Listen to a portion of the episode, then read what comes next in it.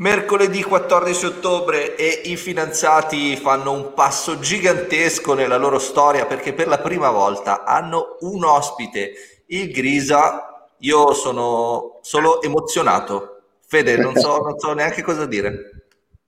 Benvenuto Grisa, benvenuto. Questo io lo chiamerei il primo trisam dei fidanzati. Non so come mi piace come è la parola giusta. Si può parlare anche di triangolo, eh. Però però abbiamo un ospite, Grisa, oltre a essere molto preparato nella sua materia è anche un bel ragazzo, per cui ci sembrava opportuno invitare. Perfetto, ragazzi, bando alle ciance, abbiamo oggi Marco Grisantelli. Marco Grisantelli opera nel mondo dei mercati finanziari da trenta anni, nonostante sembri molto giovane, questa è la verità, e oggi parleremo del rapporto che c'è tra Stati Uniti e Cina, perché Marco è anche un esperto di temi geopolitici, quindi um, approfittiamo della sua presenza per andare ad approfondire questa tematica di cui, di cui si parla molto negli ultimi anni, negli ultimi mesi, in particolare con l'amministrazione Trump, ma è un conflitto che è risalente. Quindi Marco, spiegaci un po' quali sono le origini di questo conflitto, perché c'è questo conflitto tra queste due superpotenze economiche, eh, militari e finanziarie, e quali sono i possibili sviluppi di questo conflitto.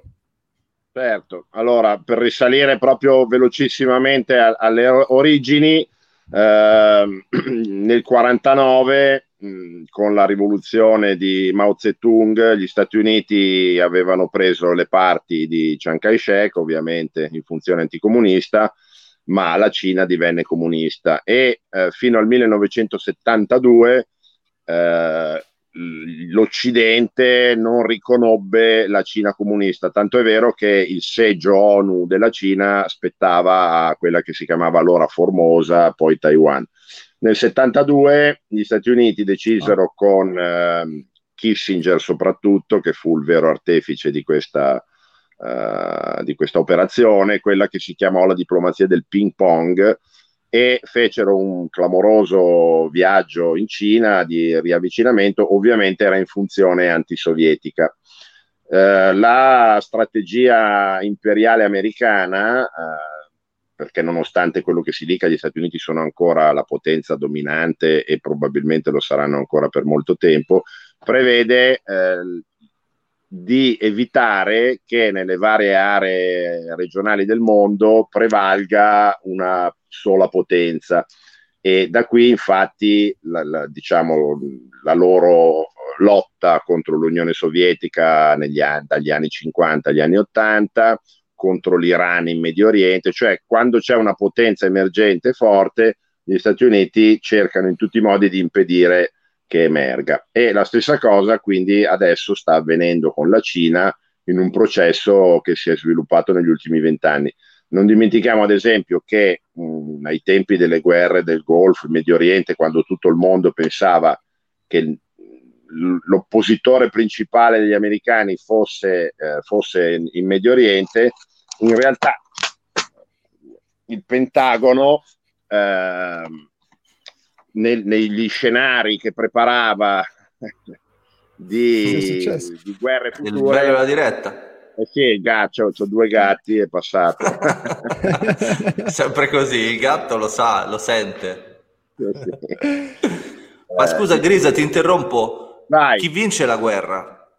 Tra Cina la guerra fra Stati Uniti e Cina al momento militarmente verrebbe vinta eh, tranquilla, abbastanza tranquillamente dagli Stati Uniti, anche senza l'uso del nucleare, e non dimentichiamo che gli Stati Uniti hanno un arsenale infinitamente più grande di quello cinese, perché la vera potenza globale deve avere il controllo dei mari, e il controllo dei mari oggi ce l'hanno gli Stati Uniti. La Cina non ha nemmeno il controllo dei suoi mari locali, tant'è vero che Taiwan, che è a centotrenta chilometri dalla Cina, è protetta dagli americani, e eh, la Cina ha vari conflitti minori nei suoi mari con gli altri stati, costruiscono isole artificiali per poter avere spazi in cui fare prospezioni petrolifere, insomma.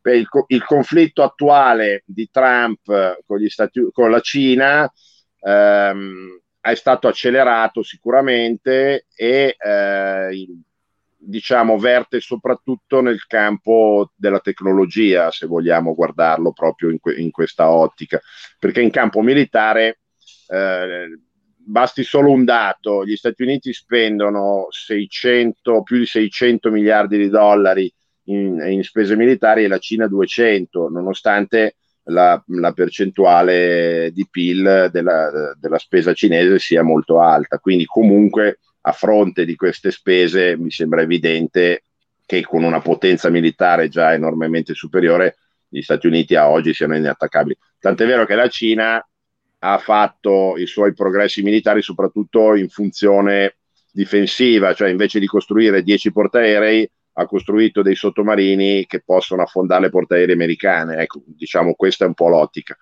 Ma da un punto di vista commerciale vogliamo... anche secondo te la Cina non ce la può fare? No, allora commercialmente oggi il mondo era diviso in due parti: gli Stati Uniti, che sono la, il compratore di ultima istanza di qualsiasi cosa, e la Cina, che era un po' la fabbrica del mondo. Poi in mm-hmm. realtà questa cosa è un po' mutata, perché comunque la Cina ha un miliardo e quattrocento milioni di abitanti e per forza di cose il mercato si è sviluppato e quindi Eh, anche loro in parte importano. Tutto il discorso dei dazi, delle trattative fatte con gli Stati Uniti era comunque su, basato su un, un tentativo di riequilibrare la bilancia dei pagamenti fra Stati Uniti e Cina. Non dimentichiamo però un aspetto fondamentale di questa diatriba commerciale: il fatto che il dollaro sia comunque la moneta universale, la moneta di scambio nel mondo, fa sì che gli Stati Uniti abbiano sempre uno sbilancio di pagamenti, perché i dollari devono circolare nel mondo, perché vengono usati per esempio per gli acquisti e le vendite di materie prime. Quindi è un discorso, quello delle partite correnti, abbastanza eh, finto, ecco, perché anche la Gran Bretagna, quando la sterlina, quando dominava il mondo e la sterlina era la moneta di scambio del mondo, aveva la, la stessa situazione. E i tentativi che ci sono da parte di Cina e, e, un, e Russia di dedollarizzarsi, anche questi per ora sono abbastanza vani, perché alla fine tutti preferiscono il dollaro al renminbi cinese, ecco, anche perché il renminbi non è nemmeno convertibile liberamente, quindi sono un sacco di problematiche. Gli stessi cinesi cercano in tutti i modi di esportare eh, valuta per averla all'estero, un po' come gli italiani, no? Che non si sono mai fidati del proprio governo. Ci sono una serie di aspetti di questo genere. Comunque Ma... tutta la diatriba eh, verte su eh, una ventina d'anni di furti di brevetti da parte dei cinesi, di operazioni di dumping da parte dei cinesi, che sono concrete e reali. Faccio un solo esempio, quello delle terre rare, non so se siete familiari con, sono questi diciassette... No, noi siamo molto ignoranti. Sono questi diciassette metalli eh, che vengono chiamate terre rare, ma non sono rare in realtà, eh, sono solo molto laboriosi da estrarre e molto poco ecologici nella lavorazione, e sono però fondamentali in moltissime tecnologie di oggi, dai, ce- dai, dai cellulari a- al motore elettrico e addirittura co- nella componentistica per gli armamenti. E il novanta per cento dell'estrazione e della lavorazione di questi, di questi minerali è nelle mani della Cina. Eh, la Cina... Il rame, per quindi, eh? Il rame, per esempio... Il, il rame non è una terra rara, no, no, il rame viene, viene ah, okay. acquistato... Fede, hai detto una cosa, una cosa in nove minuti è sbagliata. Una giusta, ragazzi. Il, ra- il rame in Cile, dai, quello, quello lo sai anche tu, che il più grosso produttore di rame è il Cile. No, no, quello lo eh... Che figura, Fede, mi hai fatto fare, guarda. Dai, basta. Le terre rare, nel, schermo, du- nel duemiladieci, eh, la Cina, che già era monopolista, eh, fece trapelare che avrebbe smesso di esportarle, avrebbe messo dei vincoli sull'esportazione, al che eh, gli Stati Uniti, per esempio, riattivarono questa loro grande miniera mh, che avevano dismesso per questioni di costi, e, e c'era, mi, mi ricordo perché io partecipai anch'io alla, alla, all'acquisto delle azioni di questa miniera, Molycorp si chiamava la società, che raccolse due miliardi di dollari. Nello spazio di due anni la Cina rimise in circolazione l'export di terre rare e eh, i due miliardi di dollari del, della società Molycorp eh, si di, divennero vapore, e quindi ci fu per, quindi queste sono le classiche operazioni di dumping, no? Chiudi il mercato, poi lo riapri, crei dei danni agli altri produttori e rimani assolutamente monopolista. Quindi sono pratiche che loro fanno abitualmente, che la maggior parte della gente nemmeno vede, però eh, indubbiamente eh, hanno creato Capisco. problemi molto forti, certo. Capisco, eh, ma invece la presenza diciamo... di, della Cina in Africa? Eh, la presenza della Cina in Africa è da, da parecchi anni, anche questo abbastanza ignorato dai media occidentali, hanno sostanzialmente sostituito gran parte eh, delle potenze occidentali o dell'Unione Sovietica, che negli anni settanta era presente in molte nazioni, e la loro, diciamo, la loro attività consiste nel eh, o prestare quattrini o eh, finanziare grosse opere pubbliche. Uh, tra l'altro la costruzione di queste opere pubbliche nei primi anni veniva fatta con personale locale e magari solo uh, dirigenza cinese, però negli anni anche questo aspetto è stato cambiato perché il personale locale non era abbastanza efficiente per i loro canoni, quindi sostanzialmente arrivano valanghe di lavoratori cinesi, costruiscono strade, ponti, ferrovie, e poi la nazione in cui sono stati costruiti si trova legata con forti debiti verso la Cina, e la Cina poi o si prende territori agricoli o si prende porti, eh, quindi eh, come hanno fatto per esempio con Sri Lanka, con il Pakistan, perché non dimentichiamo che la Cina storicamente ha sempre avuto un'estensione di popolazione molto superiore alla loro capacità agricola, e quindi hanno sempre un po' questa paura e questa necessità dell'autosufficienza agricola. E tant'è vero che, per dire, eh, i dati della produzione di soia, che è il loro principale vegetale, sono segreti, non si sa, sono il più grosso produttore, sono anche il più grosso importatore, eh, e la stessa cosa per le carni di maiale, no? C'è stata la grossa crisi delle carni di maiale quest'anno per la malattia che hanno avuto le loro produzioni, e hanno dovuto comprare carne di maiale in giro per il mondo, tranne che negli Stati Uniti, hanno provato a, insomma sono tutta una serie di conflitti. Quindi in Cina loro hanno ormai un piede gigantesco e spesso una forza eh, quasi ricattatoria.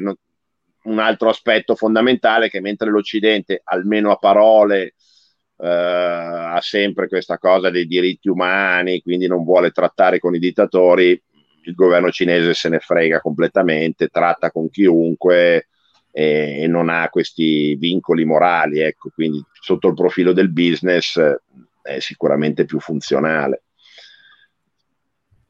Chiarissimo, chiarissimo. Ecco, un altro, se vogliamo concludere, se vogliamo proprio dare una visione eh, del futuro, quella che mi sono fatto io sulla base del, de, delle mie letture, dei miei studi, è che andremo probabilmente incontro a una nuova divisione del mondo in due blocchi. Da una parte il blocco, chiamiamolo occidentale, capitanato dagli Stati Uniti, e dall'altra un blocco dove ci sarà la Cina e non sappiamo ancora quali altri alleati, perché e questa, e questa divisione sarà Eh, militare, ma soprattutto tecnologica, e gli, gli Stati Uniti cercheranno in tutti i modi di impedire ai giganti cinesi, come già stanno facendo, di eh, subentrare con la loro tecnologia a quella americana nel mondo digitale, per cui mh,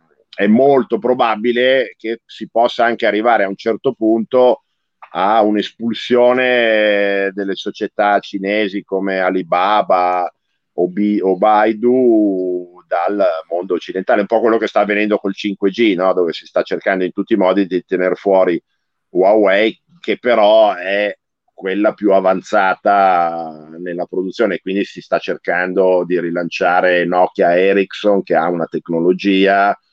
Leggevo stamattina che il Pentagono sta cercando di fare investimenti in questa tecnologia, e anche in campo militare sicuramente si rafforzerà eh, questo aspetto.